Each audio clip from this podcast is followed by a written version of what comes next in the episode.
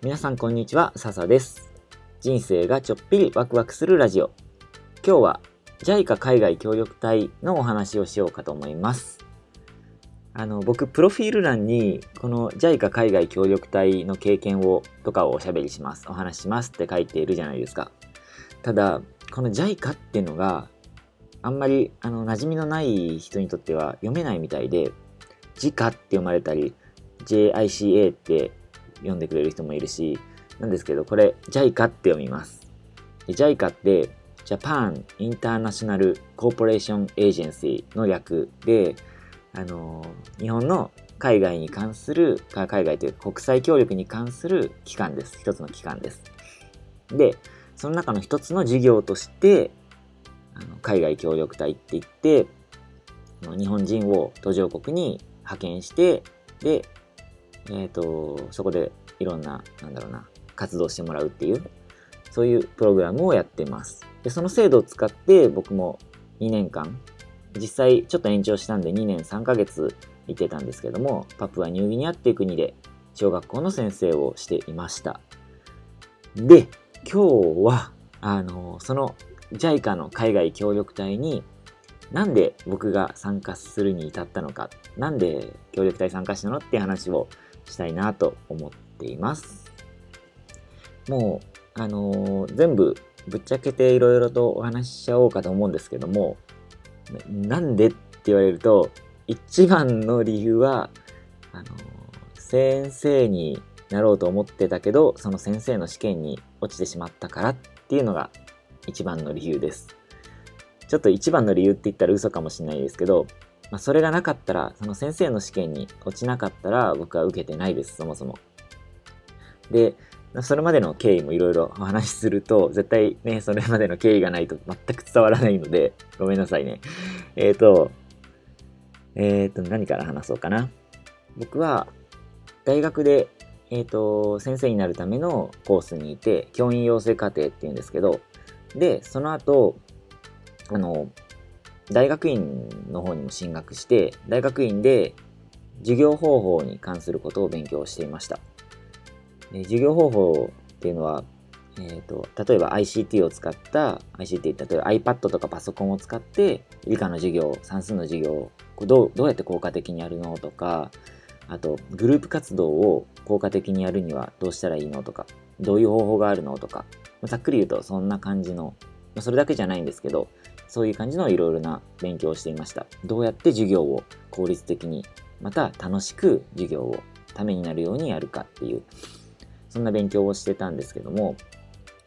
えっ、ー、と、僕あんまり出来が良くなくて、で大学の時、あの、補欠合格で合格したこともあって、結構ね、ついていくのに苦労していたんですよね。でちょっと劣等感感じてたところもあって、でも、あの、めちゃくちゃ面白い授業を、面白いって、 interesting の方ですよ。 funny じゃなくて interesting って言ったら伝わるかな。そう、あの、すごく子供たちが熱中できるようなワクワクするような授業を、授業を、あの、プラン、プラン、なんだ、えー、考えて、自分が授業できるようになりたいなっていう目標があったので、そういう勉強を大学でも大学院でもやってました。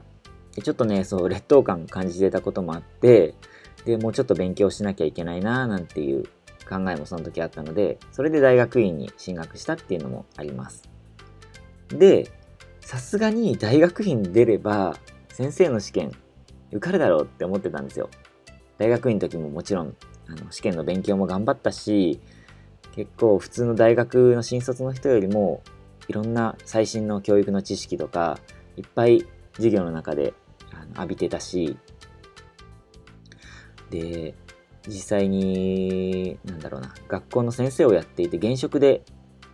2年間が、えーと、先生の仕事を休憩して休んでで勉強しに来てる人たちにもいたのでそういう人たちからもいろいろとお話を聞いてたしでまあねで勉強も一生懸命頑張ったんでそれで受かるなと思ったんですけど受かるかなと思ったんですけど落ちちゃったんですよねまさかの。いやそのあの時のことを振り返るとめちゃくちゃ悔しかったなっていうのをすっごい覚えてるんですけどそう落ちちゃってで、どうしようかなって考えた時に、あの先生になってから経験積んでからいつか JICA の海外協力隊に参加したいなっていうそんな夢も持っていたのでじゃあその夢先に前倒ししちゃおうって思ってでその先生の試験教員採用試験っていうんですけどその試験に落ちた合格発表を見て落ちた次の日に願書取り寄せて海外協力隊の願書を取り寄せてで応募しました。すぐに応募しました。で海外協力隊にはすごい前から興味あったんですよね。僕大学院の時に、うんと、いろんな海外の国でボランティアとかあと学校訪問しての現地の子供と触れ合う交流するツアーとかあと途上国の課題とかそういうのを学ぶようなスタディツアーとかにいろんな国で参加していてどこ行ったかな？ラオスとかネパールとかフィリピン、タイなどなどですね。いろんなところで参加していてで国際協力もすごく興味あったんですよね。国際協力っていうよりも海外で先生やるのに憧れがあったんです。なんか、ね、ワクワクしないですか？あのね、その時の僕のイメージは、あの、木の下で、こう木の下に黒板持ってって、で、黒人のちびっ子たち前にして、で、授業をやるっていう炎天下の中。そんな自分の姿を想像して、あ、なんかこういうのいいななんて勝手なイメージを持っていて、で、協力隊に憧れがあったんですね。で、またね、あの、ネパールにそのスタディツアーに行ってた時に、実際に協力隊されてる方に出会って、で、その人からいろんな話聞いたんですよ。で、その話がまたね、すっごいワクワクして、あ将来ほんとこういうのやってみたいなって思って、で、憧れはあったんですけど、でも、あのー、ずっと夢見てた学校の先生っていうのがもう目の前にあったので、その試験に向かってひとまずあの先生になろうと思って勉強していました。ただもうあのその試験に落ちちゃったので気持ちはコロッと切り替えて全然ね悔しかったけど悔しかったけどその切り替えがすごいうまくいったんですよね。あじゃあ前倒ししちゃおうって。で海外協力隊受けてそっちは受かったんですよ。で結果その経験がむちゃくちゃ自分の人生を変えてくれたんですよね。そのね、どう変えてくれたっていうのは、めちゃくちゃ長くなっちゃうので、またいつかここでお話ししようかなと思うんですけど、僕は今そこに、その協力隊でパプアニューギニアに行ってなかったら、人生180度違うだろうなって。で、学校の先生してたとしても、それはきっと、すごい楽しかったと思うんですよ。それはそれで。だって、めちゃくちゃ楽しい授業をして、で子供たちにワクワクしながら勉強してもらうっていう、そんな夢があったので、そっちの道もあったかなと思うんですけど、ただその180度変わった今、もう100%僕は幸せです。仕事めっちゃ楽しいですって自信持って言えるので、本当あの時、学校の先生の試験に落ちてよかったなって思います。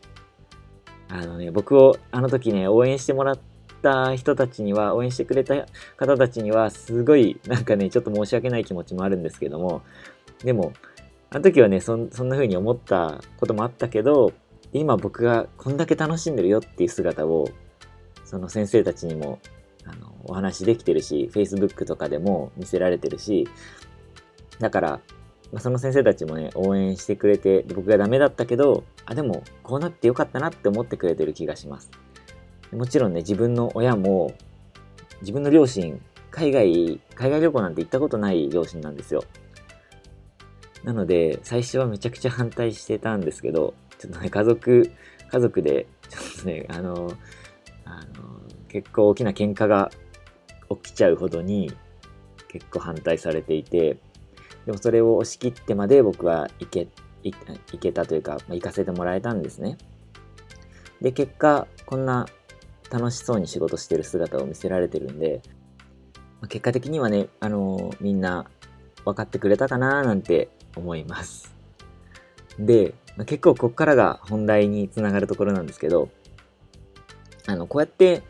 なんだろうな、うまくいかなかった、失敗したダメだったっていう経験があったけど、なんかそれをバネにじゃないけど、僕の場合はそれをバネにってわけじゃないんですけど、あの、あの失敗があったから今があるよねって思えたら、もう人生、なんだろう、怖いものないと思うんですよね。ね、あの、例えば失敗して上司にめちゃくちゃ怒られたっていうことも僕もありましたけど、でもそのめちゃくちゃ怒られたおかげで、今同じ失敗はもう繰り返すことはないですし、あのあと僕の、これもまた僕の経験なんですけど、僕初めて彼女ができたのが27歳の時だったんですよ。これ最近まですごい恥ずかしくて言えなかったんですけど、うん、恋愛経験がないって僕の中ですごいコンプレックスだったんですよね。で最近なってやっとこうやって人に話せるようになったんですけど、でも、この27年間彼女ができなかったっていう経験が、今どうポジティブに働いてるかっていうと、今、今彼女いるいて、で、婚約してるんですよ。実は来月結婚する予定なんですけども、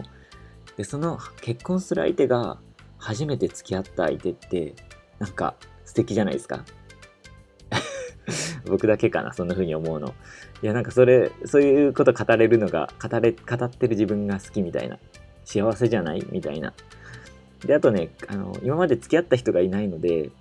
比べる対象がないんで、結構楽な部分もあるんですよね。それで苦労した部分もありますけど。うん。苦労した部分の話もまたできればいいなと。あ、まあいいや。今ちょっと話しちゃうと、えっ、ー、と、結構大きい喧嘩した時に、あー、ダメ、なんか、こんな運命の人だと思ってたけど、やっぱダメなのかなって自分、この人と会わないのかななんて思っちゃうこともあったんですけど、でも、あの、彼女は結構いろんな人と今までお付き合いしている方なので、こんなことも今まで多分あったんでしょうね。全然心配してなかったって言われたんですよ。